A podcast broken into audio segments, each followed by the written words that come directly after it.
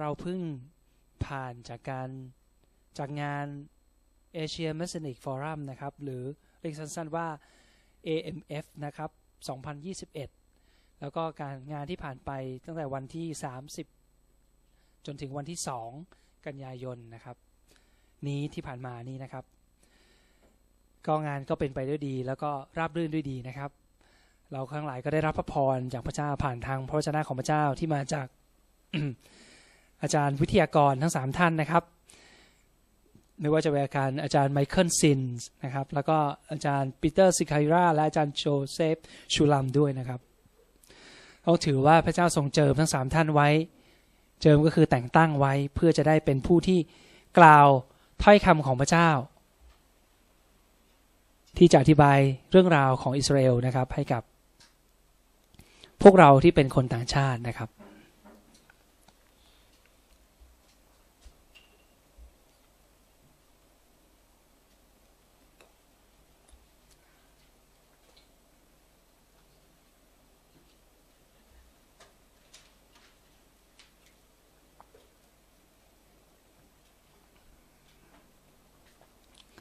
เราก็ช่วงนี้เราก็พักดื่มน้ำด้วยกันนะครับ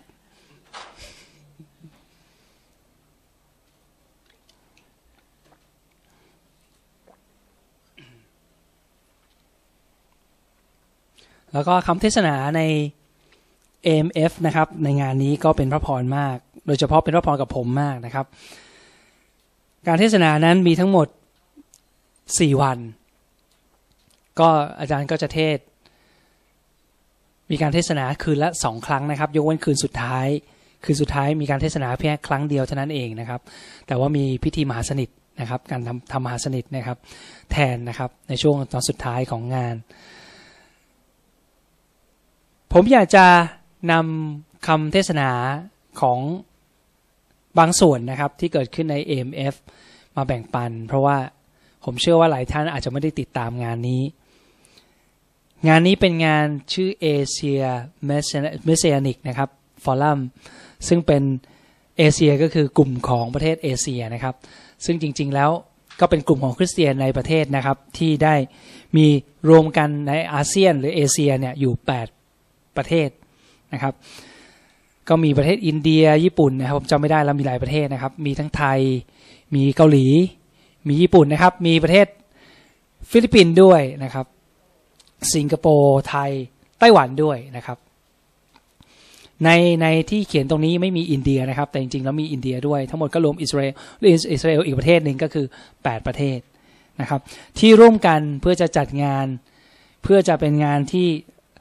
เข้ามาสามัคคีธรรมกัน เพื่อจะได้พูดคุยถึงเรื่องว่าทำไมเราจะต้องสนับสนุนทำไมเราต้องยืนเคียงข้างอิสราเอลนะครับ อาจารย์ที่เทศนาในคืนวันแรกคืออาจารย์ปีเตอร์สิกาฮิรา แล้วก็มีอาจารย์ไมเคิลซินนะครับที่เทศนาในคืนนั้น ผมอยากจะนำแค่เฉพาะบางส่วนนะครับ ของคำเทศนาของอาจารย์ปีเตอร์สิกาฮิรานะครับ โดยเฉพาะชั่วโมงแรกที่ท่านเทศนานั้น ผมอยากจะมาแบ่งปันพระพรนี้ให้กับพี่น้องทุกท่านที่อยู่ทางบ้าน ในขณะนี้ที่รับฟัง ผมอยากให้ท่านจดจ่อกับสิ่งที่เราจะพูด เพราะว่าสิ่งที่เราจะแบ่งปันนั้น เรามีเวลาสั้น ๆนะครับ แต่ผมจะเหมือนกับว่าขมวดนะครับ หรือสรุป สิ่งที่ทุกๆทท่าน อาจารย์บางท่านนะครับ ผมไม่ได้ทั้งหมดนะฮะแต่บางตอนนะครับ มาไว้ให้ท่านเพื่อท่านจะได้เข้าใจได้นะครับ อย่างแรกคืนแรกนั้นอาจารย์ปีเตอร์สกิรานะครับ พูดถึงข่าวประเสริฐแห่งอาณาจักร เรื่องนี้เราต้องมีความเข้าใจในเรื่องนี้อย่างมาก เราดูในกิจการบทที่หนึ่งข้อที่หนึ่งถึงเก้าด้วยกันนะครับ ผมจะอ่านจาก เวอร์ชันไทย King James นะครับไทย King James Version นะครับ กิจการบทที่หนึ่งตั้งแต่ข้อที่หนึ่งจนถึงข้อเก้าพี่น้องผมอยากให้เราจับตาดูดีๆ เวลาเราอ่านพระคัมภีร์ผมอยากให้เราตั้งใจที่จะอ่านนะครับ แล้วก็คิดตาม เพราะว่าผู้ที่สอนเราไม่ใช่ผู้ที่เทศน์นะครับ ผู้ที่เทศน์เนี่ยเป็นแค่เครื่องมือ เหมือนกับผู้เผยวจนะของพระเจ้าที่บันทึกในพระคัมภีร์บันทึกข้อความต่างๆ ในพระคัมภีร์เนี่ยผู้เผยวจนะไม่ได้มีไอเดียในสิ่งนั้นเลย ไม่รู้เลยว่าพระเจ้าจะทำไมพระองค์ถึงเขียนแบบนั้น แต่ว่าได้จดบันทึกตามที่พระเจ้าทรงบอกฉช่นเดียวกันในคำเทศนา ผมเตรียมคำเทศนามาที่จะแบ่งพี่น้อง แต่ในการเทศนาพระวิญญาณบริสุทธิ์พระองค์ทรงเคลื่อนไหวและบางครั้งพระองค์ให้ผมพูดอะไรบางอย่าง รวมทั้งให้เราขึ้นจออะไรบางอย่าง ทั้งหมดมันไม่ใช่เรื่องบังเอิญ เพราะฉะนั้นผู้ที่จะสอนท่านต้องเป็นพระวิญญาณบริสุทธิ์เองนะครับ ให้เราคาดหวังกับพระวิญญาณบริสุทธิ์ให้เราคาดหวังกับพระเจ้าเอง ข้อหนึ่งพูดอย่างนี้ ข้าโอข้าแต่ท่านเทโอฟิลัสนะครับ ฉบับนี้นั้นเป็นท่านลูกานะครับ คุณหมอลูกา ซึ่งเป็นสาวกคนหนึ่งของพระเยซูคริสต์นะครับ แต่ไม่ใช่สาวกใน 12 คนนะครับ ลูกาเป็นคนกรีก ได้เขียนจดหมายฉบับนี้ถึงท่านเทโอฟิลัสนะครับ โอ้ท่านข้าแต่ท่านเทโอฟิลัสในหนังสือเล่มเรื่องแรกนั้น เรื่องแรกก็คือหนังสือพระกิตติคุณลูกานะครับ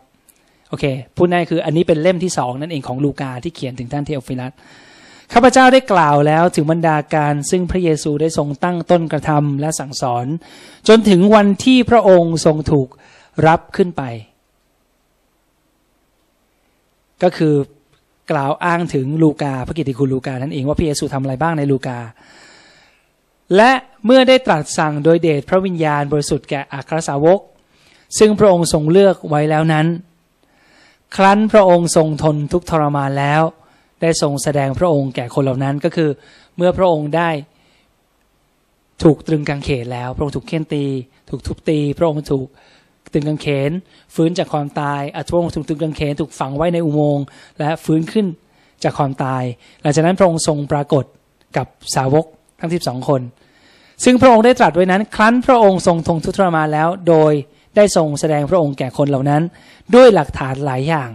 พิสูจน์อย่างแน่นอนที่สุด ผมชอบคำนี้ของการแปลฉบับคิงเจมมาก พิสูจน์อย่างแน่นอนที่สุดคือไม่ใช่แค่พิสูจน์เฉยๆแต่พิสูจน์จนพวกเขาไม่สามารถปฏิเสธได้เลยว่า พระองค์ทรงฟื้นจากความตายแล้ว พิสูจน์อย่างแน่นอนที่สุดว่าพระองค์ทรงฟื้นจากความตาย และได้ทรงปรากฏแก่เขาทั้งหลายถึง 40 วัน และได้ทรงกล่าวถึงเรื่องอาณาจักรของพระเจ้าดูด้วยข้อนี้ก่อนนะครับ ดูดีๆนะครับ พระองค์ทรงอยู่กับสาวก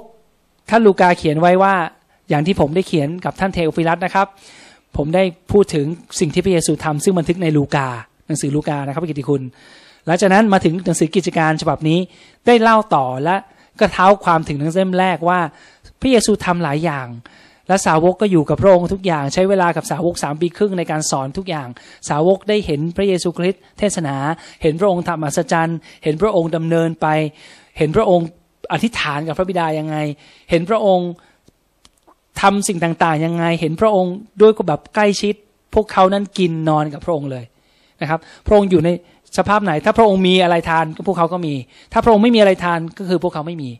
เพราะฉะนั้นพระองค์กับพวกเขานั้นอยู่ใกล้ชิดกันสามปีครึ่ง เราต้องเข้าใจเราต้องเห็นภาพนี้แล้วพระเยซูพระเจ้าทรงวางแผนนี้ไว้ ที่จะพระองค์จะใช้เวลาสามปีครึ่ง เพื่ออยู่กับสาวก เพื่อให้สาวกดูดซับสิ่งต่างๆ เหล่านี้ และสาวกก็ได้เห็นสิ่งที่พระองค์ทรงเป็น พระองค์ทรงบอกพวกเขาว่าพระองค์จะต้องถูกฆ่า พระองค์ต้องถูกตรึง พระองค์จะต้องตายแล้วพระองค์จะฟงฟื้นขึ้นมาใหม่ ซึ่งพระองค์บอกเขาในตอนหลังแล้ว หลังก็คือปีหลังๆแล้วนะครับ ปีตอนปีที่สามสามปีเข้าแล้วนะครับจนช่วงนั้น เพราะว่าพระองค์ไม่สามารถบอกพวกเขาได้ก่อนหน้านั้น กลัวเขาจะไม่เข้าใจพอเขาเริ่มมีตาสว่างมากขึ้น วางใจในพระองค์มากขึ้น พระเยซูก็เริ่มบอกมากขึ้น และในที่สุดเหตุการณ์ก็มาถึงตอนที่พระองค์เสด็จเข้ากรุงเยรูซาเล็ม และหลังจากนั้นพระองค์ก็ถูกจับในสวนเกสเมเนนะครับ ถูกหักหลัง และการหักหลังนั้นก็หักหลังจากสาวกที่อยู่กับพระองค์ถึงสามปีครึ่งด้วยกัน ซึ่งสนิทกันทั้งหมดทุกคนก็คือยูดาสอิสคาริโอตนะครับ ผมอยากจะให้ท่านเห็นภาพว่าสาวกอยู่กับพระเยซูคริสต์อย่างใกล้ชิด และทรงได้กลิ่น กลิ่นตัวของพระเยซูคริสต์ว่างั้นเถอะใกล้ชิดกันขนาดนั้น เวลารับประทานอาหารก็เอนตัวนอนข้างๆกันตลอดจำได้ไหมครับที่เราดูอ่านในพระคัมภีร์ เพราะฉะนั้นหลังจากนั้นแต่ว่าพวกสาวกก็พบว่าในที่สุดพระเยซูก็ถูกจับ และก็ถูกเคี่ยนตีแล้วก็ถูกตรึงไว้บนกางเขน และพวกเขาก็เป็นพยานว่าพระเยซูถูกตรึงจริง และพวกเขาก็เป็นพยานว่าพวกเขาถูกฝังไว้ในอุโมงค์และที่สำคัญคือ ข้อนี้เขียนว่า และพิสูจน์อย่างแน่นอน พระองค์ได้ปรากฏกับพวกเขา และพระองค์ได้พิสูจน์กับพวกเขาอย่างแน่นอน ว่าพระองค์ฟื้นแล้วจริง ๆ แล้วหลังจากนั้นเกิดอะไรขึ้นหลังจากพระองค์ทรงฟื้นจากความตาย พระองค์ได้อยู่กับพวกเขา 40 วัน และกล่าวและพระองค์ทรงกล่าวถึงเรื่อง อาณาจักรของพระเจ้า อาณาจักรของพระเจ้าผมอยากให้เราเน้นคำนี้ นี่คือประเด็นที่อาจารย์ปีเตอร์สิกเฮราบ สอนเราในชั่วโมงแรก และจริง ๆ แล้วก็เกี่ยวข้องกับชั่วโมงอื่นๆทั้งสิ้น คือเรื่องอาณาจักรของพระเจ้า พี่น้องฟังดีๆนะครับ วันนี้สิ่งที่เราแบ่งปันนั้นจะเปิดความคิดของท่านท่านจะเข้าใจแผนการของพระเจ้ามากขึ้น หลังจากนั้นครั้นพระองค์ทรงข้อต่อไปนะครับ เมื่อพระองค์ได้ทรงชุมนุมกันกับอัครสาวก จึงกำชับเขาหลังจากนี่คือเรื่องหลังจากที่ 40วันผ่านไปหลังจากพระองค์ทรงฟื้นจากความตายแล้วอยู่กับสาวก40วันแล้วนะแล้วก็คุยเรื่องอาณาจักรของพระเจ้าแล้ว เพราะฉะนั้นใน40วันเนี่ยเราจะลองคิดภาพพระองค์ก็จะคุยแต่เรื่องอาณาจักรของพระเจ้าเล่าให้ฟังว่าจะพระองค์จะทำอะไรยังไงบ้างพระองค์จะปกครองไงบ้าง ผมไม่รู้ว่าคุยยังไงบ้าง แต่ว่าให้รู้ว่ามันเป็นเรื่องนี้ แล้วหลังจากนั้น40วันปั๊บเมื่อพระองค์ได้ทรงชุมนุมกับอัครทูตอัครสาวก จึงกำชับให้เขา บอกให้อยู่ในเยรูซาเล็มนะ อย่าเพิ่งออกไปไหน ให้รอรับพระสัญญาของพระบิดา ตอนนี้พระองค์กำลังพูดถึงการไปรอรับพระวิญญาณบริสุทธิ์ก็คือ โดยมีหลักฐานของการพูดภาษาแปลก คือพระองค์ตรัสว่าตามที่ท่านได้ยินจากเรานั่นแหละข้อต่อไปครับ เพราะว่ายอนรับบัพติศมาให้รับบัพติศมาด้วยน้ำก็จริง แต่ไม่ช้าไม่นานท่านทั้งหลายจะรับบัพติศมาด้วยพระวิญญาณบริสุทธิ์โอเคเราผ่านไปนะครับ เพราะว่ายอนได้รับเมื่อเขาทั้งหลายได้ประชุมพร้อมกัน อีกครั้งหนึ่งเมื่อเขาประชุมพร้อมกันกับพระเยซูคริสต์พวกเขาจึงทูลถามพระองค์ว่า พระองค์เจ้าข้าพระองค์จะทรงตั้งราชอาณาจักรขึ้นใหม่ให้แก่อิสราเอลในครั้งนี้หรือ เพราะว่าพออยู่กับพระองค์พระองค์ฟื้นขึ้นมาจากความตาย 40 วัน พระองค์ทรงพูดถึงเรื่องอาณาจักรของพระเจ้า พูดเสร็จแล้วสาวกก็บอก อืม เข้าใจละอาณาจักรของพระเจ้าเป็นอย่างนี้ อย่างนี้ ในที่สุด พอจบแล้ว พระองค์บอกว่าเออให้รอนะที่จะรับพระวิญญาณบริสุทธิ์หลังจากนั้น พอชุมนุมกันอีกทีหนึ่ง พวกเขาก็เลยบอกว่า พระองค์จะตั้งอาณาจักรหรือฟื้นอาณาจักรให้กับอิสราเอลใช่ไหม เพราะตอนนั้นอิสราเอลอยู่ภายใต้การปกครองของโรม พวกเขาถามพระเยซูแบบนี้ และเกิดอะไรขึ้นพระองค์ทรงตอบว่า พระองค์ตรัสตอบว่าไม่ใช่ธุระของท่านที่จะรู้เวลา ก็คือพระองค์กำลังพูดว่า พระองค์อยากจะตอบพวกเขา แต่ว่าพระองค์ไม่อยากจะบอก ยังไม่ถึงเวลาที่จะบอก และวาระซึ่งพระบิดาได้ทรงกำหนดไว้โดยสิทธิอำนาจของพระองค์ดูต่อไปครับ ข้อต่อไปครับ แล้วท่านทั้งหลายจะได้รับพระราชทานฤทธิเดชเมื่อพระวิญญาณบริสุทธิ์เสด็จมาเหนือท่าน และท่านทั้งหลายจะเป็นพยานฝ่ายเราทั้งในกรุงเยรูซาเล็ม ทั่วแคว้นยูเดียแควนซามาเรีย และจนถึงที่สุดปลายแผ่นดินโลก จริง ๆ แล้วอยากจะบอกว่าอาจารย์ปีเตอร์พูดอย่างนี้ว่า ตอนนั้นพระเยซูไม่ได้บอกสาวก เพราะว่าพระองค์ไม่กล้าไม่อยากจะบอกพวกเขาไม่ใช่ไม่กล้า ไม่อยากจะบอกพวกเขาว่าเจ้าต้องรออีกสองพันปี เพราะตั้งแต่ตอนนั้นที่พระเยซูพูดกับสาวกนั้นจนถึงเราเนี่ยสองพันยี่สิบเอ็ด ปีสองพันปีแล้ว ข่าวประเสริฐของพระเจ้านั้นก็ออกมาจากเยรูซาเล็ม ไปทั่วยูเดีย ไปแคว้นซามาเรีย สุดท้ายก็มาถึงพวกเราที่เป็นคนต่างชาติ พี่น้องลองวัดระยะทางจากประเทศไทยไปยังอิสราเอลสิครับ จากเยรูซาเล็มมาถึงประเทศไทย มันไกลมากเลยนะครับพี่น้อง แต่ข่าวประเสริฐของพระเจ้านั้นเดินทางมาถึงเราและข่าวประเสริฐของประเทศไทยที่คนไทยรู้จักข่าวประเสริฐทั้งหลายนั้น ต้องบอกว่ามาจากพี่น้องที่เป็นคนยุโรป ทางฝั่งตะวันตก อาจารย์หลายท่าน คนเหล่านั้นได้รับข่าวประเสริฐด้วยก่อน หลังจากนั้นก็นำข่าวประเสริฐไปทั่วโลกยกตัวอย่างเช่นมิชชันนารีจากอเมริกา จากอังกฤษ จากยุโรปมากมาย เดินทางเอาข่าวประเสริฐของพระเยซูคริสต์มา แล้วก็มาเทศนาทำให้คนไทยในประเทศไทยรู้จักเรื่องพระเยซูคริสต์และก็เริ่มมีคริสตจักรมีการประกาศข่าวประเสริฐเล่าเรื่องพระเยซู จนมาถึงข่าวประเสริฐมาถึงอาจารย์สิริพร ข่าวประเสริฐจากอาจารย์สิริพรก็มาถึงครอบครัวของอาจารย์สิริพรทั้งหมดรวมทั้งผมด้วย และข่าวประเสริฐก็มาถึงผมแล้วผมกระจายออกไปทั่ว และทุกวันนี้เราก็เลยรักพระเยซู เราก็เลยอ่านพระวจนะของพระเจ้า เราก็เลยเราก็เลยเรียนรู้ถึงฤทธิเดชของพระเจ้า แต่ทั้งหมดมาจากมิชชันนารีชาวตะวันตก แต่เกิดอะไรขึ้นครับพี่น้อง เรามาดูกันต่อไปว่าเราจะข้องปัญหาคืออย่างนี้ ข่าวประเสริฐอาจารย์ปีเตอร์สิคิราพูดว่า ข่าวประเสริฐ จะสังเกตว่าตรงนี้ พระองค์ทรงนี่คือ เมื่อพระองค์ทรงตรัสดูข้อข้อก่อนหน้านี้นะครับ ก่อนหน้านี้อีกครับเเดี๋ยวนะครับ ลงไปข้อที่ ลงไปอีกครับ ลงลงอีกโอเค ดูนะครับข้อนี้พูดว่าและท่านทั้งหลายจะเป็นพยานฝ่ายเราทั้งในกรุงเยรูซาเล็ม เมื่อพวกเขาถามว่าพระองค์จะตั้งอาณาจักรขึ้นใหม่หรือยัง เพราะว่าพระองค์สอนเรื่องอาณาจักรใช่ไหมพระองค์จะนั่งอาณาจักรของพระเจ้าขึ้นใหม่หรือยังในอิสราเอล พระองค์ตอบพวกเขาว่ายังไม่ใช่เวลา ท่านยังไม่ต้องรู้เวลาหรอก แต่ให้ท่านทำอย่างหนึ่งสองอย่างที่ท่านต้องทำคือหนึ่งไปรอรับพระวิญญาณบริสุทธิ์คือฤทธิเดชเพื่อท่านจะได้ออกไปประกาศ เพราะฉะนั้นสาวกก็ได้รับบัญชาจากพระเยซูในตรงนี้ให้ออกไป แต่พวกเขา ออกไปเพื่อจะไปประกาศข่าวประเสริฐ ถูกต้องไหมครับ แต่ปัจจุบันนี้ในคริสตจักรของเราเราต้องเข้าใจอย่างหนึ่งว่าเรามักจะคิดว่าข่าวประเสริฐเป็นข่าวประเสริฐแห่งความรอดเท่านั้น เราเน้นกันเหลือเกินว่าโอเค เราเชื่อพระเยซูเราได้ไปสวรรค์เรื่องจริงไหมครับ จริง เราเชื่อพระเยซูเราได้ถูกปลดปล่อยจากการเป็นทาสพระองค์ปลดปล่อยเราจริงไหมครับ จริง เราที่ฐานปลดปล่อย เรา พ้นจากผีมาซาตานทั้งหมด เรามีฤทธิ์อำนาจเราใช้ฤทธิ์หน้าของพระเยซู ทั้งหมดคริสตจักรในฝั่งคริสตจักรก็คือคนต่างชาติที่ไม่ใช่คนยิวนั้น เข้าใจเรื่องนี้ใช้สิทธิอำนาจแล้วใช้ของประทานของพระยามบริสุทธิ์อย่างชำนาญ พระยามบริสุทธิ์เคลื่อนไหวในคริสตจักร เราใช้เราพูดภาษาแปลก เรามีการสำแดงจากพระวิญญาเรามีอัศจรรย์มหัศจรรย์มากมายมหาศาลเกิดขึ้นในคริสตจักร จนนับไม่ถ้วน เราได้รับประพรอย่างที่ผมพูดไปแล้วเมื่อครั้งที่แล้ว เรามีความสุข เรารู้จักพระเจ้าเรารู้ว่าพระเจ้ารักเราทุกอย่าง แต่ว่าจริง ๆ แล้วประเด็นของพระเยซูคริสต์จุดประสงค์ของพระองค์นั้น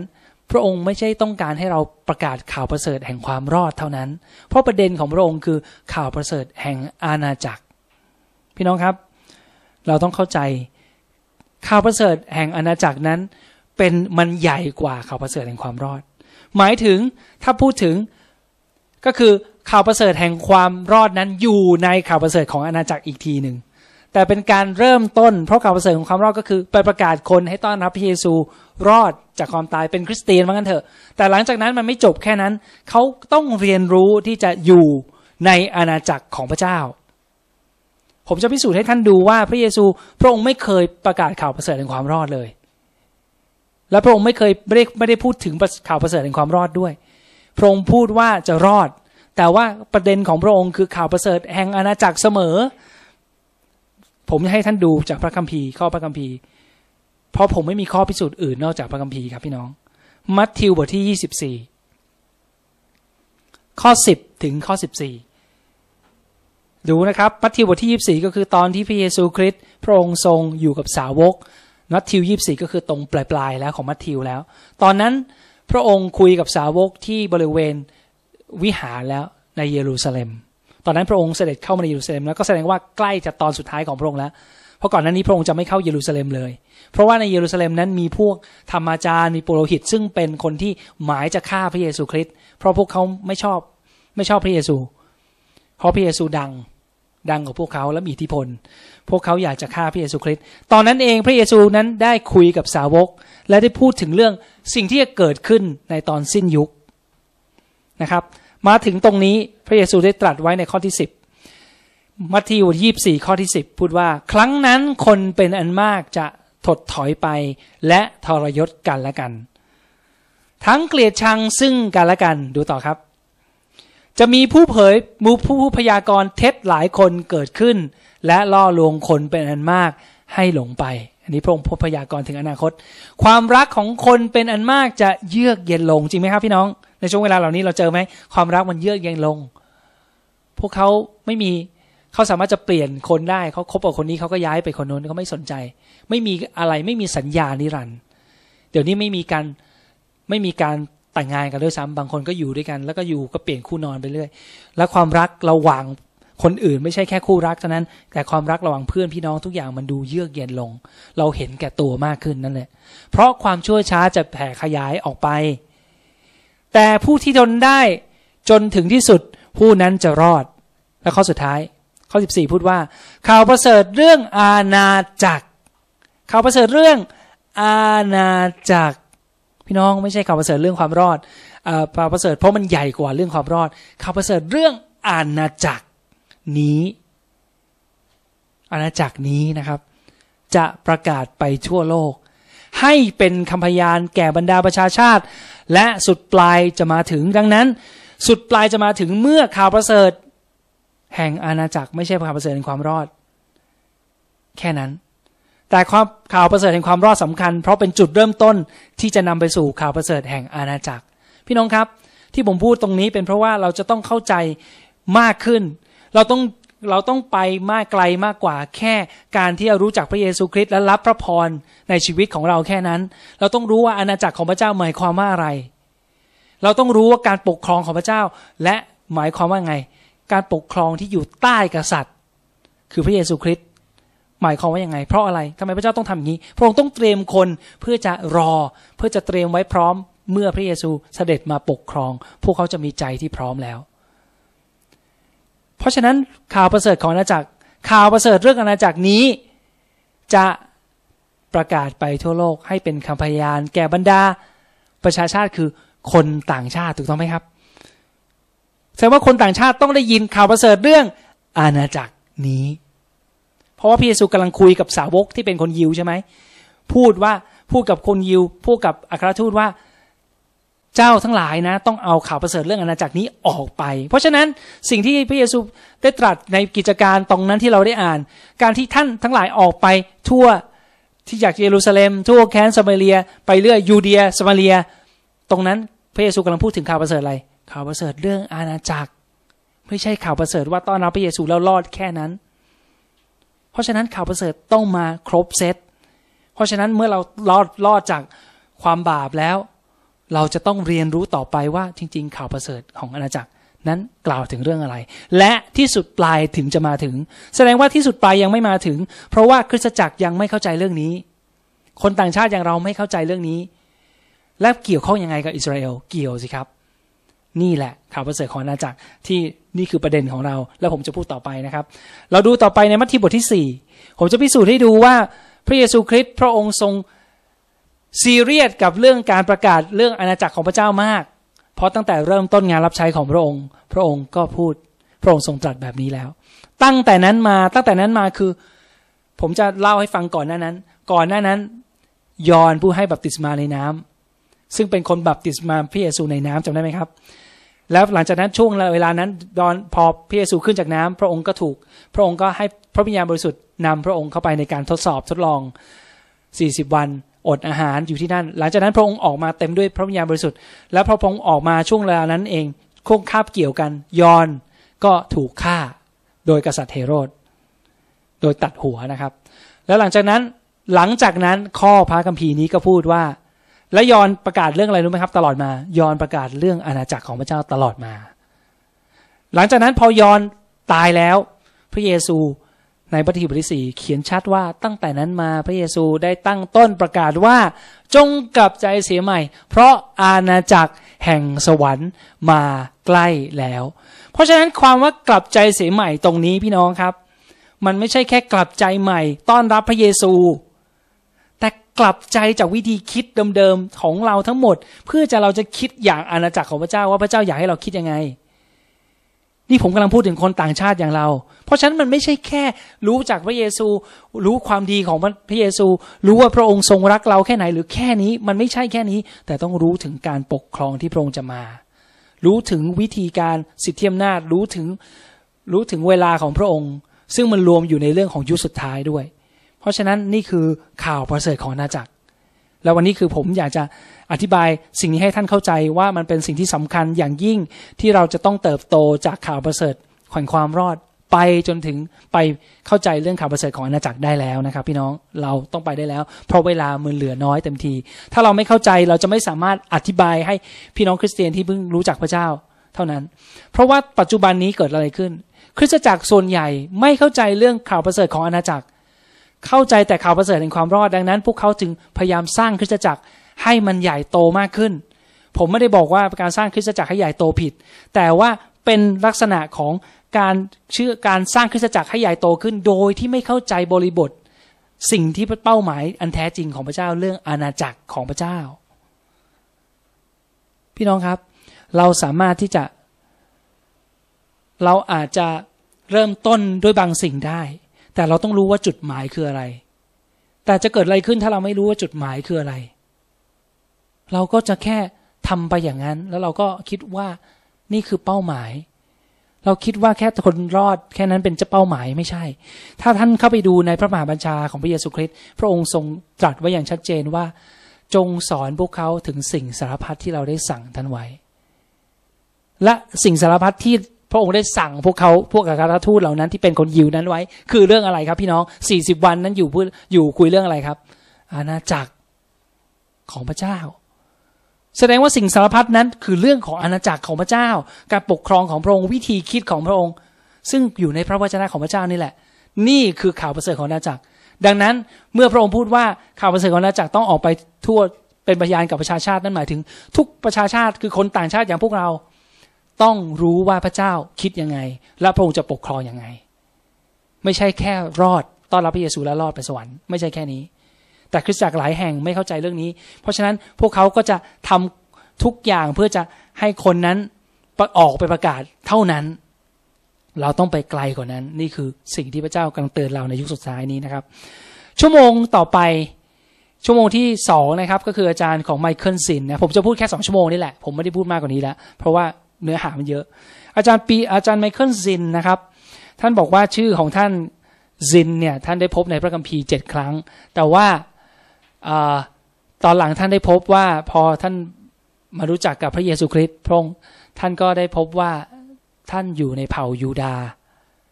พระองค์ก็เลยท่านเป็นญาติของพระเยซูด้วย ท่านก็รู้สึกตื่นเต้นมาก เป็นญาติ เพราะเชื้อสายพระเยซูมาจากเผ่ายูดา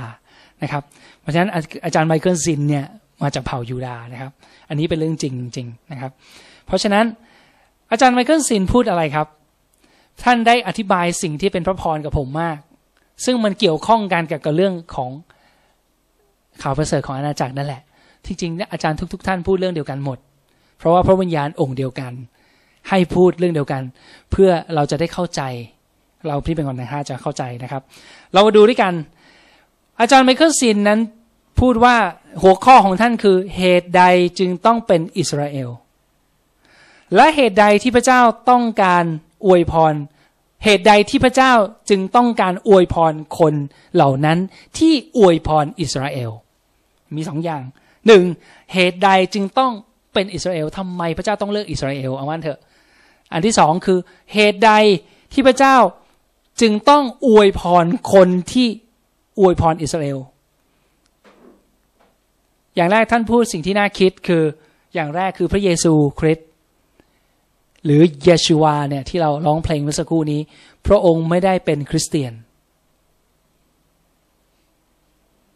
เวลาท่านพูดอย่างนี้เนี่ยเป็นเพราะอย่างนี้ ที่ท่านพูดอย่างนี้ ท่านพูดจากมุมมองคนยิวผมเข้าใจที่ท่านพูด ท่านพูดเพราะว่าอะไรเราพวกเราที่เป็นเราไม่ใช่คนยิว เราเวลามองคริสเตียนเราก็แค่ว่าโอเค ต้อนรับพระเยซูเราเป็นคริสเตียนพระเยซูไม่ได้เป็นคริสเตียน แต่พระองค์คือพระคริสต์พระคริสต์คือผู้ที่ถูกเจิมไว้ เราเป็นคริสเตียนคืออะไร เราเป็นผู้ที่ติดตามพระคริสต์เพราะฉะนั้นพระเยซูไม่ใช่คริสเตียน พระองค์คือพระคริสต์เราคือคริสเตียนผู้ที่ตามพระคริสต์ผู้ที่ถูกเจิมไว้ เพราะฉะนั้นเราต้องเข้าใจสิ่งที่ท่านพูดนั้นกำลังสะท้อนบางอย่าง แสดงว่ามันมีหลักข้อเชื่อบางอย่างของคนจากตะวันตกที่สอนคริสตจักร แล้วมาตั้งคริสตจักรในประเทศไทยรวมทั้งอิทธิพลกับการสอนของคริสตจักรในประเทศไทยเนี่ยที่ผิดพลาดในเรื่องนี้ ที่ทำให้มุมมองมันผิดไป อันนี้อะไรคือประเด็นนะครับ การเป็นคริสเตียนของพวกเราก็เลยไม่ได้เห็นภาพรวมของพระเจ้าทั้งหมดอ้าวดูต่อนะครับ อาจารย์ไอไมเคิลซินได้พูดถึงอาจารย์ไมเคิลได้พูดว่า คนยิวเมื่อพระคัมภีร์พูดว่าคนยิวเป็นผู้ถูกเลือกนั้น หมายความว่าอย่างไร แล้วท่านก็พูดว่ามันมีปัญหามาก เพราะว่าท่านท่านทำงานเมื่ออมีปัญหาอย่างหนึ่งเกิดขึ้น เมื่อท่านทำพันธกิจอันหนึ่งก็คือพันธกิจที่เรียกว่า chosen one ก็คือผู้ที่ถูกเลือกสรรเนี่ย แต่ว่าเมื่อท่านต้องเปิดท่านจะเปิดสาขาที่หนึ่งที่อยู่ในเยอรมัน ภาษาเยอรมันพอต้องการจะแปลจากอันนี้ไปเป็นภาษาเยอรมัน เพื่อจะได้แปลเป็นภาษาเยอรมันให้คนเยอรมันที่นั่นได้เข้าใจว่างานรับใช้นี่ชื่ออะไรเนี่ย ปรากฏว่าไม่มีภาษาเยอรมันที่ถูกต้อง อย่างที่คนยิว อย่างที่ความหมายที่แท้จริงพูด เพราะว่าภาษาเยอรมันจะมีคำว่า แปลว่าคนชนชั้นสูง คือคำว่าผู้ถูกเลือกนี่คือแปลว่าคนชนชั้นสูง หรือคนที่มีอภิสิทธิ์ หรือคนที่พูดง่ายคือคนที่เหนือกว่าคนอื่น เพราะฉะนั้นเช่นเดียวกันในภาษาไทย ถ้าเราพูดว่าคุณเป็นผู้ถูกเลือก เราอาจจะคิดในใจว่า โอ้โห ฉันเหนือกว่าคนอื่น อาจารย์ไมเคิลพยายามจะบอกว่า ไม่ใช่ มันไม่ได้เป็นความหมายของคำว่าถูกเลือกเลย และอาจารย์พยายามจะอธิบายหลายอย่างแบบนี้ครับพี่น้อง อาจารย์บอกว่าถ้าเกิดถ้าเราเข้าไปในในดงของที่เขาขายมือถือกัน เพื่อเราจะไปเลือกซื้อสมาร์ทโฟนสักเครื่องหนึ่งเราไม่ว่าจะเอาแบรนด์อะไรก็ตาม สุดท้ายเราก็จะชอบ เราก็จะเลือกได้สักอันหนึ่งแหละ ไม่ว่าจะเป็นแบรนด์ดังจะเป็น iPhone หรือว่าจะเป็น Android หรือกลุ่มไหนก็ตาม พอได้โทรศัพท์อันนั้นมาปั๊บเนี่ยสุดท้ายเราถือโทรศัพท์นั้นออกมา มันเป็นโทรศัพท์ที่แพงมากอาจจะเป็นแพงมาก แล้วก็ประดับประดา มันสวยมาก มันเก่งมากทุกอย่างเลย แต่ปรากฏว่าโทรศัพท์นั้นอะอาจจะไม่ไม่สามารถโทรได้ เพราะอะไรสักอย่างหนึ่งมันมีปัญหา เรา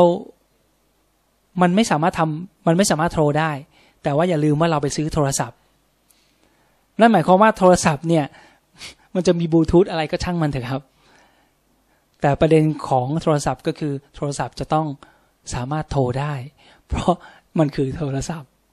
เพราะว่าถ้าโทรศัพท์โทรไม่ได้ ท่านก็ไปสามารถไปซื้อ iPad หรือว่าไป iTablet ก็ได้ ที่โทรออกไม่ได้ แล้วก็เล่นได้ดูหนังได้ ดูวิดีโอดูอะไรที่ท่านต้องการได้หมด เข้าเว็บไซต์ได้หมด แต่โทรศัพท์ก็คือโทรศัพท์คือมันต้องโทรได้เป็นอันดับแรก ถ้าโทรศัพท์เครื่องนั้นต่อให้เลิศเลยขนาดไหน อาจารย์ไมเคิลพูดว่า แต่ว่ามันไม่มีประโยชน์เลย เพราะมันไม่ได้ทำตามไม่ได้ทำตามจุดประสงค์ของมันที่ถูกสร้างขึ้น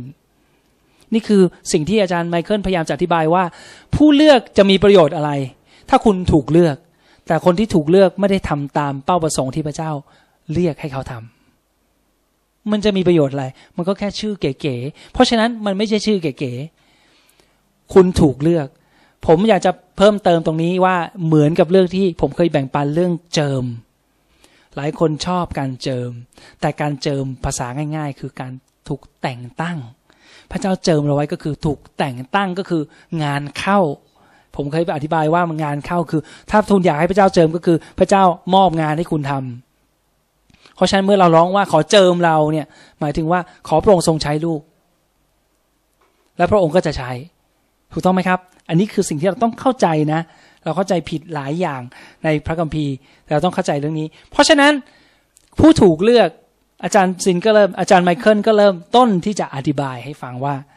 แล้วจริง ๆ ผู้ถูกเลือกเนี่ย มันหมายความว่ายังไง และอาจารย์ท่านก็เริ่มต้นด้วย เรื่องราวของอับราม ซึ่งภายหลังเปลี่ยนชื่อเป็นอับราฮัมนะครับ อับราฮัมแปลว่าท่านบอกว่า แปลว่าคนแปลกหน้า และแปลว่าเป็นคนต่างถิ่น ผมไปดูจากพระคัมภีร์คนอื่นจะแปลว่าเป็นบิดาของคนมากมายใช่ไหมครับ แต่อาจารย์ไมเคิลพูดว่าจริง ๆ แล้วมีคำแปลว่าเป็นคนต่างถิ่น เป็นคนมาจากอีกฝากหนึ่งของแม่น้ำคือเป็นคนที่มาจากที่ไหนก็ไม่รู้ ที่เป็นคนที่ไม่ใช่เจ้าถิ่นที่นั่น เหมือนกับยกตัวอย่างเช่น เราไปเมืองคนในเมืองนั้นมีแต่คนอินเดีย หน้าตาเขาเป็นคนอินเดียหมดเลย แล้วเราเป็นคนไทยไปโผล่ที่นั่น เขาไม่ต้องบอกเลยว่าเรามาจากที่อื่น เพราะว่าหน้าเราไม่เหมือนคนอื่น เขาจะรู้ทันทีว่าเราไม่ได้อยู่ที่นี่ เราเป็นคน เพราะหน้าตาเราไม่ใช่เลยนะครับ หรือว่าถ้าเราไปที่ยุโรปนะครับ เราก็จะรู้ว่าเราหน้าไม่เหมือนเขาเลยนะครับ อย่างนี้เป็นต้น อับราฮัมเป็นคนแปลกหน้า อับราฮัมไม่ใช่คนยิว น่าสนใจ อับราฮัมไม่ใช่คนยิวครับ เพราะตอนนั้นยังไม่มีคนยิว แต่อาจจะมีคนญี่ปุ่นอยู่ในโลกแล้ว อาจจะมีคนไทยอยู่ในโลกแล้วก็ได้ตอนนั้น หรืออาจจะมีคน ที่เป็นชนชาติอะไรสักอย่างอยู่ในโลกแล้ว แต่อับราฮัมไม่ใช่คนยิวแน่นอน อับราฮัมแค่เป็นคนธรรมดาคนหนึ่งเลย แล้วเป็นคนที่มาจากที่อื่นต่างแดน แล้วก็เดินเข้ามา ในอยู่ๆพระคัมภีร์ก็พูดถึงอับราฮัม เกิดอะไรขึ้น พระเจ้าทรงเรียกอับราฮัม หรือเรียกอับรามตอนนั้นยังไม่เปลี่ยนชื่อ และในตอนนั้นท่านยังเป็นคนที่กราบไหว้รูปเคารพด้วยตอนที่พระเจ้าเรียกท่าน เพราะว่าคุณพ่อของอับรามก็คือเป็นอาชีพทำรูปเคารพขายนะครับ เพราะฉะนั้นคุณพ่อก็ลูกอับรามก็เป็นคนที่กราบไหว้ลูกเคารพด้วยคนหนึ่งท่านเป็นมนุษย์ธรรมดาคนหนึ่งจริง ๆ พี่น้องต้อง คิดภาพนี้ออกนะอับรามไม่ใช่เป็นคนที่ดีเดย์อะไรเลยนะ เป็นคนคนหนึ่งเท่านั้นเอง เป็นคนธรรมดาคนหนึ่งจริง ๆ แล้วเป็นคนแปลกหน้าด้วย เป็นคนจากไหนก็ไม่รู้ แต่เกิดอะไรขึ้น สิ่งที่ท่านทำเป็นสิ่งที่อย่างเดียวที่ท่านทำทำให้ท่านแตกต่างคือ ท่านยอมจำนน ท่านยอมจำนน อย่างเดียวที่ทำให้อับรามแตกต่าง จากคนอื่นคือยอมจำนนเท่านั้น พระยาเวพูดกับอับรามไว้ในปฐมกาลเราดูปฐมกาลบทที่สิบสองข้อข้อหนึ่งด้วยกันปฐมกาลบทที่สิบสองข้อหนึ่งพระยาเวตรัสแก่อับรามว่าเจ้าจงออกจากดินแดนของเจ้า จากญาติพี่น้องของเจ้า จากบ้านบิดาของเจ้า ไปยังดินแดนที่เราจะสำแดงแก่เจ้า ดูนะครับ พระเจ้าตรัสอย่างนี้ เจ้าจงออกจากดินแดนของเจ้านะอับราม เจ้าจงออกจากญาติของเจ้านะอับราม เจ้าจงออกจากบ้านของพ่อของเจ้าซะและไปยังดินแดนที่เราจะสำแดงแก่เจ้า แล้วพระองค์สำแดงเขาไหมว่าที่ไหนไม่ครับ ตอนที่ออกเดินทางพระองค์ไม่ได้เปิด Google แล้วก็ส่งโลเคชันก่อน เหมือนอย่างเรา บอกว่าถ้าเราจะไปไหนเดี๋ยวนะบ้านอยู่ตรงนี้โฉนดเลขที่ไหร่ครับที่คุณพ่อจะให้ผม หรือพระเจ้าจะให้ผมไปโลเคชันอยู่ในตำแหน่งที่ไหนพิกัดอยู่ที่ไหนไม่มีพระองค์ไม่ได้ส่งลิงก์ Google มาให้เราแล้วก็เปิด โอเคก็ข่างไปประมาณ 720กิโลก็ไกลอยู่นะครับโอเค ไม่เป็นไร เดี๋ยวผมออกเดินทางถ้าวันนี้ก็ถึงมันบอกว่าประมาณ 10 ชั่วโมงถึง โอเค ถ้าเราจะเดินทางโดยรถด้วยเอาอะไรดีนะขึ้นเครื่องบินก็ชั่วโมงเดียวสองเราก็จะคิดแบบนี้ นี่คือพวกเราสมัยนี้ และอับรามฮะ ไม่เขาไม่รู้เรื่องอะไรเลย พระเจ้าบอกว่าจะสำแดงจบ แล้วก็ไม่สำแดงไม่ได้สำแดงตอนที่เขาออกเดินทางตอนก้าวแรกก็ไม่ได้พูดอะไรอับรามก็เดินดุยออกไป แต่ไม่ใช่ดุยคนเดียว เอาทุกอย่างที่เขามีภรรยาด้วยทุกทรัพย์สมบัติทรัพย์สมบัติทั้งหมดออกไปเลย เพราะพระเจ้าพูดแค่นี้ อับรามจึงออกจากเมืองฮารานพร้อมกับโลดโอเค ดูต่อเมื่อกี้นะเราจะให้เจ้าพระเจ้าสัญญาว่า เราจะให้เจ้าเป็นชนชาติใหญ่ เราจะอวยพรเจ้า จะให้เจ้ามีชื่อเสียงใหญ่โต และเจ้าจะเป็นพร พระเจ้าบอกสัญญากับอับรามว่า เราออกจากบ้านบิดานะ ไปยังที่ที่เราจะสำแดงแต่ยังไม่ได้สำแดงนะ เราจะให้เจ้าเป็นชนชาติใหญ่ เราจะอวยพรเจ้า เราจะให้มีชื่อเจ้ามีชื่อเสียงใหญ่โต และเจ้าจะเป็นพร แต่ว่าที่ที่จะไปที่ไหนพระองค์ก็ยังไม่บอกเลย เกิดอะไรขึ้นต่อข้อต่อไปครับ ข้อสามเราจะอวยพรคนที่อวยพรเจ้าด้วย เราจะสาบแช่งสาบคนที่แช่งเจ้า บรรดาเผ่าพันธุ์ทั่วโลก หมายถึงรวมถึงเราด้วยไหม จะได้พรเพราะเจ้า เพราะฉะนั้นความการเชื่อฟังของอับราฮัมครั้งนี้มันเป็นมันเป็นก้าวสำคัญนะ เพราะมันเกี่ยวข้องกับเราไหม เกี่ยวสิเราะถ้าเราถ้าเขาเชื่อฟังพระพรจะมาถึงเราได้ เพราะอับราฮัมจะเป็นพระพรให้กับพุงพันธ์ทั่วโลก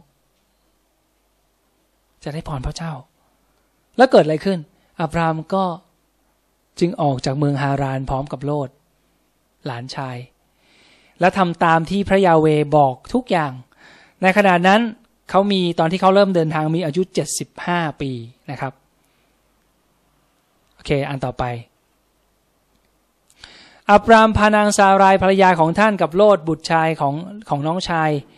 บุตรของน้องชายและทรัพย์สมบัติทั้งหมด ทั้งหมดที่สะสมไว้ ทั้งบรรดาผู้คนที่ได้ไว้ที่ได้คือที่เป็นที่เป็นเป็นทาสของเขาทั้งหมด คนรับใช้ทั้งหมดที่ได้ที่เมืองฮาราน ฮารานก็คือเมืองที่บิดาเขาอยู่นั่นแหละ นั้นออกเดินทางไปยังแผ่นดินคานาอัน เข้าไปในแผ่นดินคานาอันแล้ว เมื่อเข้าไปในแผ่นดินจนไปถึงแผ่นดินคานาอันโอเค แค่นี้ก่อนนะครับ อับรามนั้นไม่ถามอะไรพระเจ้าเลย เขาทำตามพระเจ้าบอกอย่างไม่มีเงื่อนไขเลย พี่น้องฟังดีๆ แบบนี้สิ่งนี้เราเรียกว่าความเชื่อ เขาทำทุกอย่างที่พระเจ้าบอกโดย ไม่มีเงื่อนไขไม่มีคำถาม พระเจ้าบอกว่าพระองค์จะสำแดงเขาเชื่อไปครับ เข้าไป ในภาษาฮิบรูนั้นมีคำที่มีความหมายว่า พระบัญญัติของพระเจ้าอยู่หลายคำ นะครับฮิบรูมีภาษาอย่างภาษาไทยก็เหมือนกันมีคำหลายคำที่แปลว่าบางอย่างเนี่ยเหมือนเหมือนกัน แต่ว่าอาจจะพูดได้หลายคำใช้คำอื่นก็ได้ว่างั้นเถอะในภาษาฮิบรูก็เหมือนกันมีคำที่เรียกที่เล็งไปถึงพระบัญญัติของพระเจ้าเนี่ยหลายคำแต่ในบรรดาท่ามกลางคนคำเหล่านั้นคำสั่งที่ไม่มีการอธิบายถึงก็คือคำสั่งที่พระเจ้าสั่งโดยที่พระองค์ไม่อธิบายเนี่ยถือว่าเป็นคำสั่งระดับสูงที่สุด ก็คือคำสั่งที่พระองค์ทรงบอกอับราฮัมนี่แหละ พระองค์ไม่อธิบายเลยทั้งนั้น พระองค์บอกว่าให้ไป เราจะทำนู่นทำนี่ทำนั่น จบไม่บอกที่ไหนด้วยไป ประโยคที่ว่าและประโยคที่บอกว่าอย่างนี้เราย้อนกลับไปครับ ข้อที่หนึ่งเจ้าจงออกจากดินแดนของเจ้าคำนี้นะคำนี้นะครับ หรือฉบับอื่นจะแปลว่าให้ออกจากประเทศของเจ้าเนี่ยในภาษาฮิบรู บอกว่าให้ออกไปยังที่ที่เป็นของเจ้า ไม่ได้พูดว่าเจ้าจงออกจากดินแดนของเจ้าเท่านั้น แต่กำลังแปลว่า เจ้าจง เพราะนั้นเอาใหม่ พระยาเวตรัสกับอับรามว่า เจ้าจงออกไปยังที่ที่เป็นของเจ้า จากญาติพี่น้องของเจ้าจากบ้านพี่น้องของเจ้า ไปยังดินแดนที่เราจะสำแดงแก่เจ้า เพราะฉะนั้น พระเจ้ากำลังบอกอับรามว่าจงออกไปยังที่ที่เป็นที่ของเจ้า ซึ่งหมายถึงการกลับใจใหม่ อาจารย์ไมเคิลอธิบายแบบนี้ว่า มันหมายถึงการกลับใจใหม่ กลับไปยังที่ที่ที่เจ้าเคยตกต่ำมาว่ากันเถอะ กลับไปยังจุดเริ่มต้น ดังนั้นคำว่าถูกเลือกคำว่าถูกเลือก หรือคนยิวเป็นผู้ถูกเลือก ถูกเลือกจึงแปลว่าการได้กลับไปยังจุดเริ่มต้น จุดที่ปราศจากความผิด จุดเริ่มต้นที่อยู่ภายในหัวใจของเรา และนี่เป็นสิ่งที่สำคัญที่สุดของการเป็นคนอิสราเอลนะครับ นี่คือสำคัญที่สุดก็คือ การที่ได้กลับไปยังจุดเริ่มต้น จุดที่ในหัวใจของเรานั้น ถูกต้องกับพระเจ้าเป็นจุดที่เราไม่มีความบาปผิดตรงนั้น กลับไปว่า คำว่าผู้ที่ถูกเลือกนั้นมันหมายความว่าอย่างไรนะครับ แล้วเราก็เลยกำลังพูดถึงอับรามนะครับ ซึ่งพระเจ้าเรียกเขา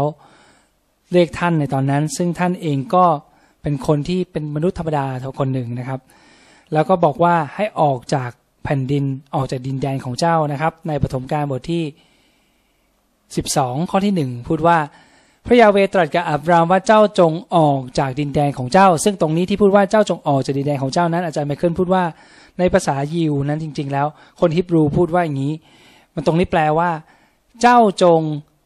ไปยังที่ที่เป็นของเจ้า ที่ที่เป็นของเจ้า ก็เหมือนกันเหมือนเหมือนกับมันเป็นที่ที่อับราฮัมมันเป็นของอับราฮัม ซึ่งตรงนี้ตีความได้ว่ามันหมายถึงการกลับใจใหม่ หรือการกลับไปยังจุดเริ่มต้น ต้นก็คือก่อนที่เขาจะตกต่ำลงว่างั้นเถอะ ไปตั้งแต่ตอนเริ่มต้น จำได้ไหมว่าอาดัมกับเอวานั้นตกลง ล้มลงในความบาปนะครับ เพราะฉะนั้นคำว่าถูกเลือกจึงแปลได้อีกว่าเป็นการกลับไปยังจุดเริ่มต้น จุดที่ปราศจากความผิด จุดเริ่มต้นที่อยู่ภายในหัวใจของเรา และนี่เป็นสิ่งที่สำคัญที่สุดของการเป็นคนยิว นี่คือประเด็นว่าเขาถูกเลือกความว่าถูกเลือกคือ เขาต้องกลับไปยังจุดเริ่มต้นที่พระเจ้าเรียกให้เขามา ในหัวใจของเขาด้วยนะครับ โอเค เราดูกันต่อไป เพราะฉะนั้น ยกตัวอย่างและอาจารย์ไมเคิลซินนั้น ยกตัวอย่างได้ดีจริง ๆ ในความเชื่อฟังของอับราฮัมที่มีกับพระองค์ อาจารย์ยกตัวอย่างแบบนี้ว่า มันเหมือนเด็กคนหนึ่งที่เป็นเด็กทารกที่อยู่ในท้องของคุณแม่ยังไม่คลอดนะ เด็กคนนี้ไม่มีคำพูดอะไร ไม่มีคำถาม ไม่ตั้งคำถาม แล้วก็ไม่มีคำตอบ ไม่มีอะไร รู้อย่างเดียวคือแม่ไปไหนก็ไปด้วย แม่นั่งตัวเองก็ไปกับแม่ด้วย แม่จะเลี้ยวขวาตัวเองก็เลี้ยวขวาด้วย ไม่ถามแม่ทำไมเลี้ยวขวา ไม่รู้ ไม่รู้อะไร ไปด้วย เด็กคนนี้พึ่งพาคุณแม่ร้อยเปอร์เซ็นตนี่คือตัวอย่างของความเชื่อที่อับราฮัมมีกับพระเจ้า เขาไม่ถาม เขาไม่พูดอะไรทั้งนั้น เขาทำเชื่อฟังด้วยยอมยอมจำนน นี่คือสิ่งที่เกิดขึ้น และแม้แต่เราจะถามทารกคนนั้นที่อยู่ในท้องของคุณแม่ ทารกในครรภ์ก็ไม่เข้าใจคำถามของคุณอยู่ดี เขาก็จะไม่ตอบอะไร นี่คือนี่คือสิ่งที่อาจารย์แล้วอธิบายให้ฟัง ดังนั้นการถูกเลือกจึงถือว่าก็เรียกว่าการกลับไปยังจุดเริ่มต้นนะครับ อันนี้ความหมายอย่างแรกนะครับ แล้วอย่าเราอย่าลืมว่า การกลับใจใหม่กับพระเจ้านั้นเป็นการกลับใจอย่างปราศจากเงื่อนไข คือยินยอมต่อพระเจ้ากลับไปยังจิตใจเริ่มต้นของเราที่ปราศจากบาปคือ เราไม่ได้ต่อรองอะไรกับพระเจ้าเราแค่ทำตามที่พระเจ้าบอกให้เราทำนั่นเอง ตอนนั้นอับราฮัมอย่าลืมว่าอับราฮัมไม่มีพระคัมภีร์อย่างที่เรามี พระคัมภีร์เดิมนั้นถูกเขียนขึ้น ตอนที่โมเสสเริ่มต้นที่ได้รับสิ่งที่พระเจ้าเปิดเผยในปฐมกาลเพราะฉะนั้นเริ่มปฐมกาลบทแรก นั้นโมเสสได้รับเมื่อพันปีหลังจากสมัยของอับราฮัม คือโมเสสเกิดขึ้นเกิดมาเนี่ยพันปีหลังจากนั้นหลังจากยุคของอับราฮัมนะครับดังนั้นอับราฮัมไม่มีพระคัมภีร์ ไม่มีธรรมบัญญัติธรรมบัญญัติก็แปลอีกอย่างนึงว่าเป็นข้อแนะนำเขาไม่มีข้อแนะนำอะไรนั้น ดังนั้นท่านเชื่อพระเจ้าอย่างร้อยเปอร์เซ็นเท่านั้น พระเจ้าบอกแค่นี้พงเขาก็ทำแค่นี้ วางใจพระเจ้าร้อยเปอร์เซ็นและถ่อมใจร้อยเปอร์เซ็นด้วย ที่จะทำตาม คำว่าถ่อมใจก็เป็นเหมือนคำสำคัญอีกคำหนึ่งของการถูกเลือกด้วย ถูกเลือกด้วย พระเจ้าบอกอับราฮัมว่าอย่างนี้อับราฮัมว่าพระเจ้าสัญญากับอับราฮัมว่าเขาจะกลายเป็นเราดูพระคัมภีร์ครับ ข้อที่อีกข้อหนึ่งครับ ข้อถัดไปอ๋อก่อนหน้านี้ครับก่อนหน้านี้ เราจะให้เจ้าพระเจ้าสัญญาว่าให้เจ้าเดินทางไปในที่ที่เจ้าเราจะสำแดงให้เจ้า หลังจากนั้นข้อนี้พูดว่า ข้อสองเราจะให้เจ้าเป็นชนชาติ ใหญ่ เราจะอวยพรเจ้า เราจะให้เจ้ามีชื่อเสียงใหญ่โต และเจ้าจะเป็นพรนะครับอ่าดูอันนี้ดีๆนะครับ พระเจ้าบอกอับราฮัมว่าเขาจะกลายเป็นชนชาติใหญ่ ทั้งทั้งที่ตอนนั้นเนี่ยอับราฮัมยังไม่มีลูกเลยสักคนเดียว พระเจ้าบอกเขาว่าเจ้าจะเป็นชนชาติใหญ่ พระเจ้าสัญญาตั้งแต่ตอนที่เขายังไม่ได้มีอะไรเลย อย่างที่พระเจ้าบอก ไม่มีที่ดินที่ดินแดนที่พระเจ้าบอกจะมอบให้ ไม่มีลูกเลยสักคน แต่พระเจ้าบอกว่าเจ้าจะเป็นชนชาติใหญ่ อับราฮัมก็เชื่อพระเจ้าร้อยเปอร์เซ็นเพราะพระเจ้าบอกแค่นี้เขาก็ทำแค่นี้ เขาก็ทำตามเท่านั้น อีกคำหนึ่ง เพราะฉะนั้นการถ่อมใจก็ถือเป็นหัวใจสำคัญอีกอันหนึ่งคราวนี้มันมีอีกคำหนึ่งที่พระเจ้าตรัสหลายครั้งในปฐมกาลโดยเฉพาะตอนนี้ก็คือคำว่า อวยพร หรือพระพร อวยพรคืออะไร อวยพรก็คือเราได้รับพระพรใช่ไหมเราได้รับอะไรบางอย่างที่เป็นพระพร แต่เรามาคิดต่อซิว่าพระพรคืออะไร หลายคนอาจจะตอบว่าถ้าผมถามทุกคนที่ฟังอยู่ตรงนี้ว่าพระพรคืออะไร หลายคนก็จะพูดว่า โอ้บ้านผมทะเลาะเบาแว้งกันผมอยากมีสันติสุขในบ้าน เพราะฉะนั้นสันติสุขเป็นพระพรของคุณถูกต้องไหมครับ แล้วถ้าบอกว่าบ้านผมขัดสน ผมอยากจะมีมีเงิน ผมอยากจเจริญรุ่งเรืองมั่งคั่ง มีเพียงพอที่ผมจะใช้ ดังนั้นพระพรของคุณก็คือ การที่คุณมีเพียงพอการมั่งคั่ง แล้วคุณมีมากพอที่ให้คนอื่นด้วย อย่างนี้เป็นต้น ถือว่าคนนั้นก็ถือว่าโอ้เป็นพระพรเพราะฉะนั้นเป็นพระพรไหมเป็นการได้เลื่อนตำแหน่งในที่การงานเป็นพระพรไหมเป็น การขายของได้ดี ขายดีเป็นพระพรไหมเป็นอยากได้ไหมล่ะขายดี เป็นพระพรมีสุขภาพดีล่ะโอ้โหคนบอกว่านั่นอันดับหนึ่งเลยผมอยากจะได้ที่สุดเป็นพระพรและมีรัฐบาลที่ดีอะเป็นพระพรด้วย เช่นเดียวกันและนี่คือสาเหตุที่ยังมีการสู้รบสู้กัน เถียงกันเพราะว่าเราอยากได้รัฐบาล อยากได้คนที่ปกครองเราที่ดีถูกต้องไหมครับ เป็นพระพรไหมเป็น เพราะฉะนั้นในแนวโน้มในสิ่งต่างๆ เหล่านี้เป็นพระพรทั้งสิ้น แต่ว่า หลายคนอาจจะตอบว่าในภาษาฮิบรูนั้นคำว่าพระพร คือคำว่าบรักคักนะครับ ซึ่งมาจากคาว่าเบ็ดซึ่งหมายถึงความต้องการพี่น้องฟังดีๆนะตรงนี้นะ มาจากคำพระพรมาจากคำว่าบรัคัก ซึ่งมาจากคาว่าเบ็ดซึ่งหมายถึงความต้องการเบ็ดเนี่ยหมายแปลว่าความต้องการ คือสิ่งที่เราได้รับตามความต้องการของเรานั่นเอง พระพรคือสิ่งที่เราได้รับตามความต้องการของเรา เพราะฉะนั้นสิ่งที่เป็นพระพรคือสิ่งที่เราอยากจะได้ หลายคนอยากจะได้บางอย่าง แต่หลายคนไม่อยากจะได้ เพราะฉะนั้นบางอย่างที่ว่าไม่เป็นพระพรของคนอื่น แต่สำหรับเขาเป็นพระพร เพราะฉะนั้นอันนั้นเป็นพระพรถูกต้องไหมครับ ครั้งที่เราฟังต่อไปนะ เพราะฉะนั้น มันสิ่งที่เราได้รับทำตามความต้องการนั้นเป็นพระพรสำหรับเรา ดังนั้น และความต้องการนั้นที่เราต้องการนั้น เพราะนั้นเราต้องมาถามว่าเราต้องการอะไร หลายคนบอกว่า ความต้องการเราต้องการบ้านสวย หลายคนยังไม่แต่งงานบอกอยากได้ภรรยาสวย ถือว่าเป็นพระพรอยากได้ลูกชายดีๆ อยากได้ลูกชายสักสองคนอย่างนี้แต่จริง ๆ แล้วความต้องการที่พระเจ้าอยากจะพูดถึงพระพรตรงนี้คือ ความต้องการที่จะถ่อมใจลง ความต้องการที่จะถ่อมใจลง พี่น้องครับ ถ้าเรามีความต้องการที่จะถ่อมใจลง พระเจ้าบอกว่านี่เป็นพระพร แต่หลายคนไม่ถือเป็นพระพร เพราะเราไม่ได้อยากได้อลองดูต่อ อีกองค์ประกอบหนึ่งของการเป็นผู้ที่พระเจ้าเลือกนั้นคือ การเป็นคนถ่อมใจ คือที่จะถ่อมใจลงนี้ ดังนั้นเมื่อพระเจ้าตรัสว่าเราจะอวยพรเจ้าลองดูครับ เนี่ยข้อนี้นะ เราจะให้เจ้าเป็นชนชาติใหญ่ เราจะอวยพรเจ้าหมายถึงพระเจ้ากำลังบอกว่า เราจะทำให้เจ้าถ่อมใจลง เพราะว่าพระองค์รู้ว่าพระพรที่ดีที่สุดของอับราฮัม คือการที่เขาเป็นคนที่ถ่อมใจ ก็คือคนเขาเป็นคนที่ถ่อมใจแบบนี้ดีแล้ว แล้วก็เกิดอะไรขึ้น และเจ้าจะทำให้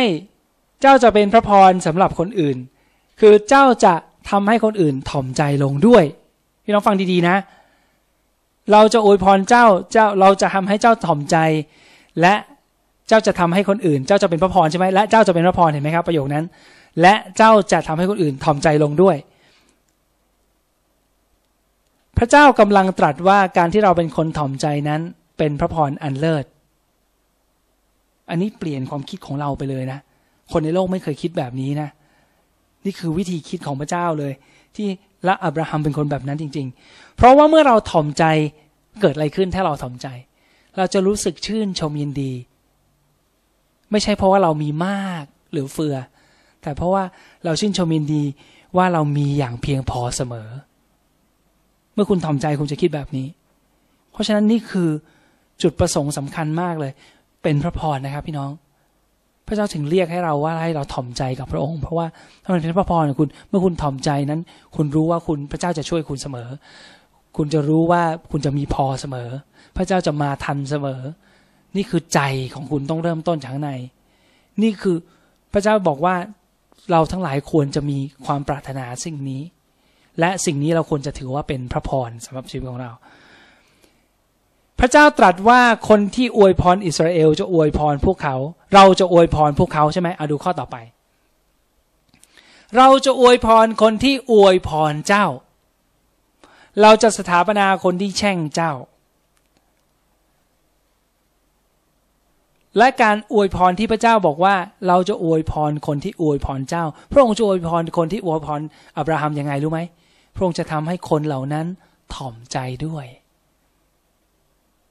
เพราะฉะนั้นผมมุมมองของผมเอง อันนี้ไม่ใช่อาจารย์ไมเคิลเราอวยพรอิสราเอล เรารู้อยู่แล้วว่าจริง ๆ แล้วคนยิวไม่ใช่เป็นคนที่น่ารัก โดยนิสัยของชนชาติ แต่ว่าการที่พระเจ้าเรียกเราให้ยืนข้างอิสราเอลนั้น เราถ่อมใจต่อพระประสงค์ของพระเจ้า พอเราถ่อมใจแบบนี้ พระเจ้าแล้วเราก็เลยได้รับพระพรเพราะเรากลายเป็นคนถ่อมใจต่อพระเจ้า รู้ไหมถ้าเราถ่อมใจเราจะได้รับพระพรทุกอย่างของพระเจ้า เพราะเราอยู่ในตำแหน่งที่จะได้รับพระพรทุกอย่างอันอื่น ความต้องการอื่น ๆ ของคุณจะได้รับการตอบสนอง อย่างมันอันเดียวกันสอดคล้องกับที่พระเจ้าทรงบอกว่า จงแสวงหาแผ่นดินและความชอบธรรมความต้องการของพระองค์ก่อน และพระองค์จะเพิ่มเติมสิ่งทั้งปวงที่คนในโลกนี้เขาอยากได้นะให้กับคุณ คนต่างชาติอยากจะได้เขากลัวว่าเขาจะไม่มีกิน เขากลัวเขาจะนู่นพระเจ้าจะเพิ่มเติมให้ แต่เราต้องถ่อมใจ เมื่อเราถ่อมใจเราจะรู้ว่าเรามีพอเพียงเสมอในทุกเวลา เรามีเพียงพอเสมอในทุกอย่างนะครับ แล้วประเด็นต่อไปที่อาจารย์ซินอยากจะบอก ซึ่งผมคิดว่าประเด็นนี้แล้วหลังจากนั้นเราก็จะจบในตรงหัวข้อนี้แล้วก็คือ พระเจ้าบอกไว้ในอพยพบทที่สิบเก้าว่าแบบนี้ ฉะนั้นถ้าพวกเจ้าฟังเสียงเราจริง ๆ พระเจ้าบอกผ่านโมเสสไปยังอิสราเอลว่า ฉะนั้นถ้าพวกเจ้าฟังเสียงเราจริง ๆ ถ้าจะฟังเราจริง ๆ นะ ก็คือเชื่อฟังเราจริงๆว่าเถอะ และรักษาสัญพันธสัญญาของเราไว้ พวกเจ้าจะเป็นของล้ำค่าของเรา ที่เราเลือกสรรจากท่ามกลางชนชาติทั้งปวงในโลกว่างั้นเถอะ เพราะแผ่นดินทั้งสิ้น เป็นของเรา พระเจ้าบอกว่าถ้าเจ้าฟังเสียงของเรา ถ้าเจ้ารักษาข้อตกลงที่เราได้ตกลงไว้กับเจ้านะอิสราเอล เจ้าทั้งหลายคืออิสราเอลจะเป็นของล้ำค่าของเรา ที่เราจะเลือกสรรจากบรรดาท่ามกลางชนชาติทั้งหลาย นี่ไงคำว่าถูกเลือกมันมาจากตรงนี้ พระเจ้าทรงเลือกอิสราเอลไว้ พระองค์ทรงเลือกเขาเพื่ออะไร ลองดู อ่านต่อในข้อ 6 พวกเจ้าจะได้กลายเป็นอาณาจักรปุโรหิตฟังดีๆนะครับ อาณาจักรปุโรหิต และเจ้าจะได้กลายเป็นชนชาติบริสุทธิ์สำหรับเรา นี่เป็นถ้อยคำที่พระเจ้าต้องบอก นี่นี่เป็นถ้อยคำที่เจ้าต้องบอก คือพระเจ้าบอกกับโมเสสว่าเจ้าต้องบอกอิสราเอลแบบนี้นะ คนยิวแบบนี้ เพราะฉะนั้น ถ้าอิสราเอลรักษาข้อตกลงของพระเจ้า ถ้าถ้าอิสราเอลข้อหนึ่งบอกว่าอะไร ถ้าอิสราเอลฟังชื่อฟังพระองค์จริง ๆ พวกเขาจะได้กลายเป็นอาณาจักรปุโรหิต หมายถึงเป็นอาณาจักรที่เป็นปุโรหิตของพระเจ้า และอาณาจักรเวลาพูดถึงอาณาจักรต้องมีกษัตริย์นั่นหมายถึงปุโรหิตนี้อยู่ภายใต้กษัตริย์ที่ชื่อเยชูวา คือพระเยซูโอเคไหมครับ และปุโรหิตทำหน้าที่อะไร ถ้าเราอ่านจากพระคัมภีร์เราจะรู้ว่าปุโรหิตมีหน้าที่อะไรง่ายๆ เลยคำจัดคำจัดกรคำคำจำกัดความของปุโรหิตคือ ผู้รับใช้ผู้อื่น เพราะฉะนั้นพระเจ้ากำลังบอกว่า ถ้าอิสราเอลเจ้าเราเลือกเจ้า เจ้าเป็นผู้ที่ถูกเลือก เลือกไว้ เลือกที่จะเป็นคนรับใช้ของเรา เพื่อรับใช้คนอื่น เพราะว่าปุโรหิตนี้ถ้าอยู่ในสมัยอิสราเอลเป็นแค่อุปโรหิต อยู่ในเผ่าเลวี และทั้งเผ่าเลวีเป็นผู้รับใช้ของพระเจ้า ถูกแยกมาโดยพระเจ้าเลย ไว้เกิดมาเพื่อจะรับใช้ปฏิบัติพระเจ้าทั้งสิ้นนะครับ โดยที่เขาทำไงเขาปฏิบัติพระเจ้าโดยการปฏิบัติคนอื่น เขาเป็นคนเผาเครื่องบูชา เวลาคนเขาทำบาปทำผิด ก็เอาสัตว์มาเลวีผู้ปุโรหิตก็จะเป็นคนฆ่า เพราะฉะนั้นเขาต้องลงมือเขาต้องเหนื่อยนะในการทำเช่นเดียวกันพระเจ้าบอกว่า อิสราเอลจะเป็นปุโรหิตอะเราดูนิดหนึ่งเพราะฉะนั้นปุโรหิตคือผู้ปฏิบัติ แล้วว่าคำว่าบริสุทธิ์ แปลว่าถูกแยกไว้สำหรับพระเจ้าให้ทำบางสิ่ง บริสุทธิ์ในตอนนี้ เพราะฉะนั้นตรงกันข้ามกับที่เราคิด เราคิดว่าผู้ที่ถูกเลือกนั้นอยู่เหนือกว่า เปล่า ผู้ที่ถูกเลือกคือคนที่ถ่อมใจ ผู้ที่ถูกเลือกคือคนที่เชื่อฟังร้อยเปอร์เซ็นผู้ที่ถูกเลือกคือคนที่ถูกแยกไว้ และผู้ที่ถูกเลือกสุดท้ายก็จะกลายเป็นปุโรหิตปฏิบัติผู้อื่น จะเกิดอะไรขึ้น อิสราเอลถูกเรียกให้ปรนิบัติประชาชาติอื่นนั่นเอง อิสราเอลนั้นจะถูกถูกเรียกจากพระเจ้าให้ปรนิบัติผู้อื่น ดังนั้นเรามาดูข้อข้อพระยีนี้ด้วยกัน โรมบทที่สิบเอ็ดนี่คือข้อพระคัมภีสุดท้ายแล้วครับ เราผมอยากจะให้เราอ่านด้วยความตั้งใจและขอพระวิญญาณบริสุทธิ์สำแดงให้เรา ผมขอถามหน่อยผมอ่านจากฉบับ อ่านเข้าใจง่ายนะครับ ผมก็คืออาจารย์ปโลนะ ผมขอถามหน่อย พวกคนยิวสะดุดล้มลงจนเยียวยาไม่ได้เลยหรือ ไม่ใช่เลย แต่ตรงกันข้ามแสดงว่าอาจารย์ปโลกำลังบอกว่า เยียวยาได้ พระเจ้ารักษาเขาให้คืนดีได้อาจารย์ปโลตอบแล้ว แต่ตรงกันข้าม เพราะความผิดของคนยิวจึงทำให้คนที่ไม่ใช่ยิวได้รับความรอด เราเคยอ่านนี้หลายตอนแล้ว ก็คือการที่เขาไม่เอาพระเมสสิยา ไม่เอาพระเยซูทำให้ข่าวประเสริฐมาถึงพวกเราถูกต้องไหมคนต่างชาติ แต่วันนี้ผมจะอธิบายอีกมุมนึงให้ท่านฟังนะครับ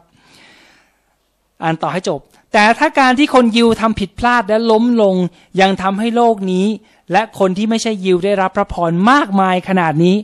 ผมถามดีว่า ตอนนี้คนยิวเอาพระเจ้าไหมตอนนี้ ไม่ไม่เอาพระเยซูถูกต้องไหม คนยิวไม่เอาพระเยซูใช่ไหมตอนนี้ ถูกต้องไหมมีคนน้อยมากเลยที่เป็นมาเซียนิกยิว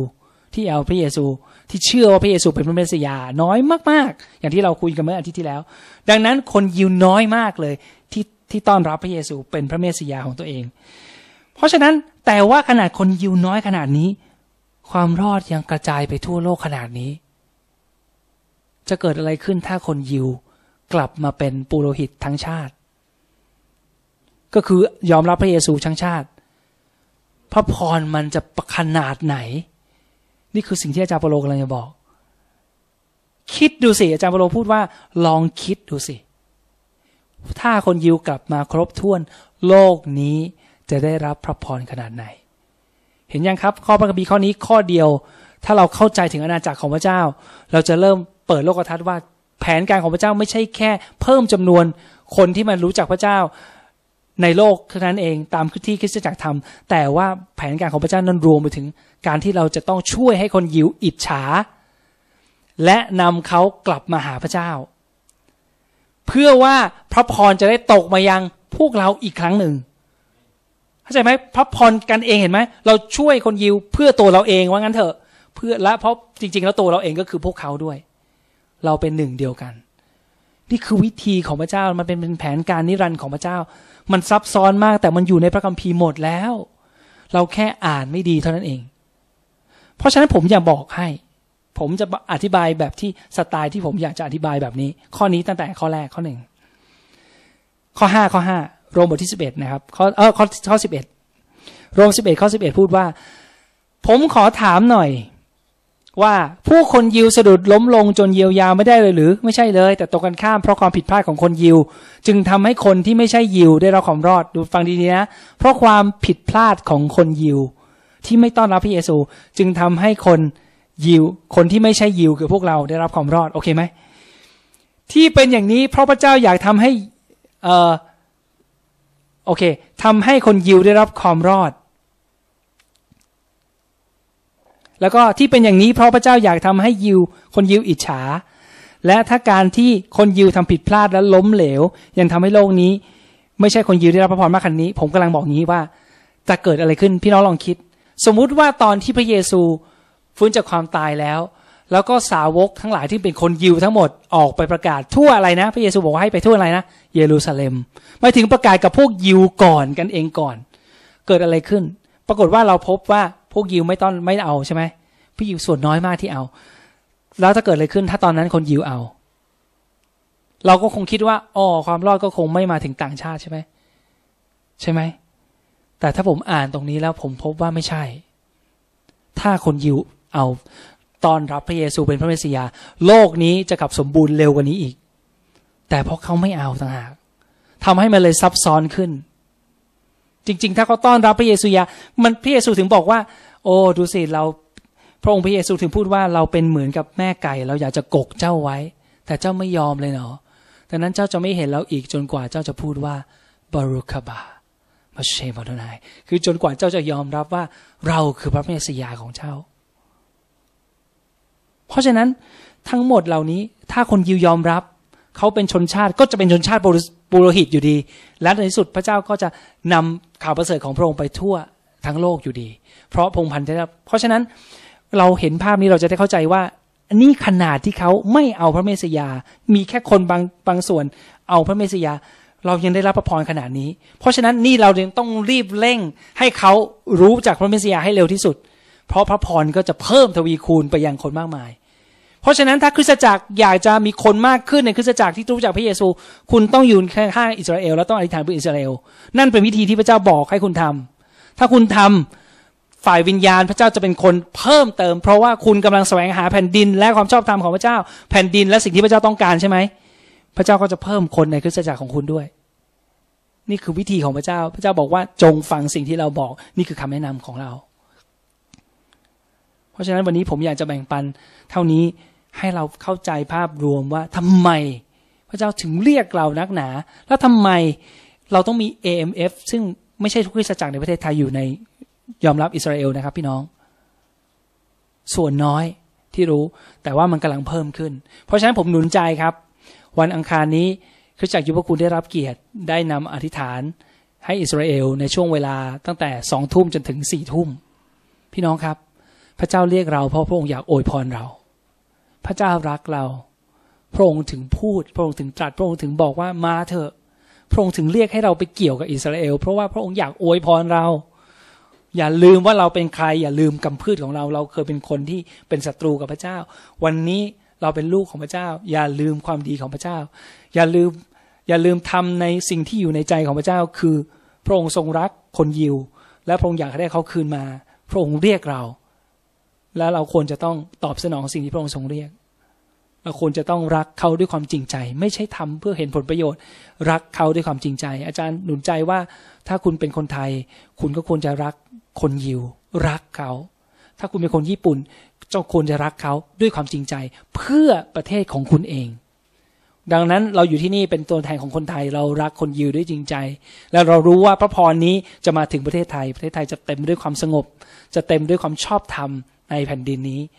แล้วก็จะมีสิ่งดีๆเกิดขึ้นที่เป็นเป็นแผ่นดินของพระองค์ เกิดขึ้นในแผ่นดินใดนะครับ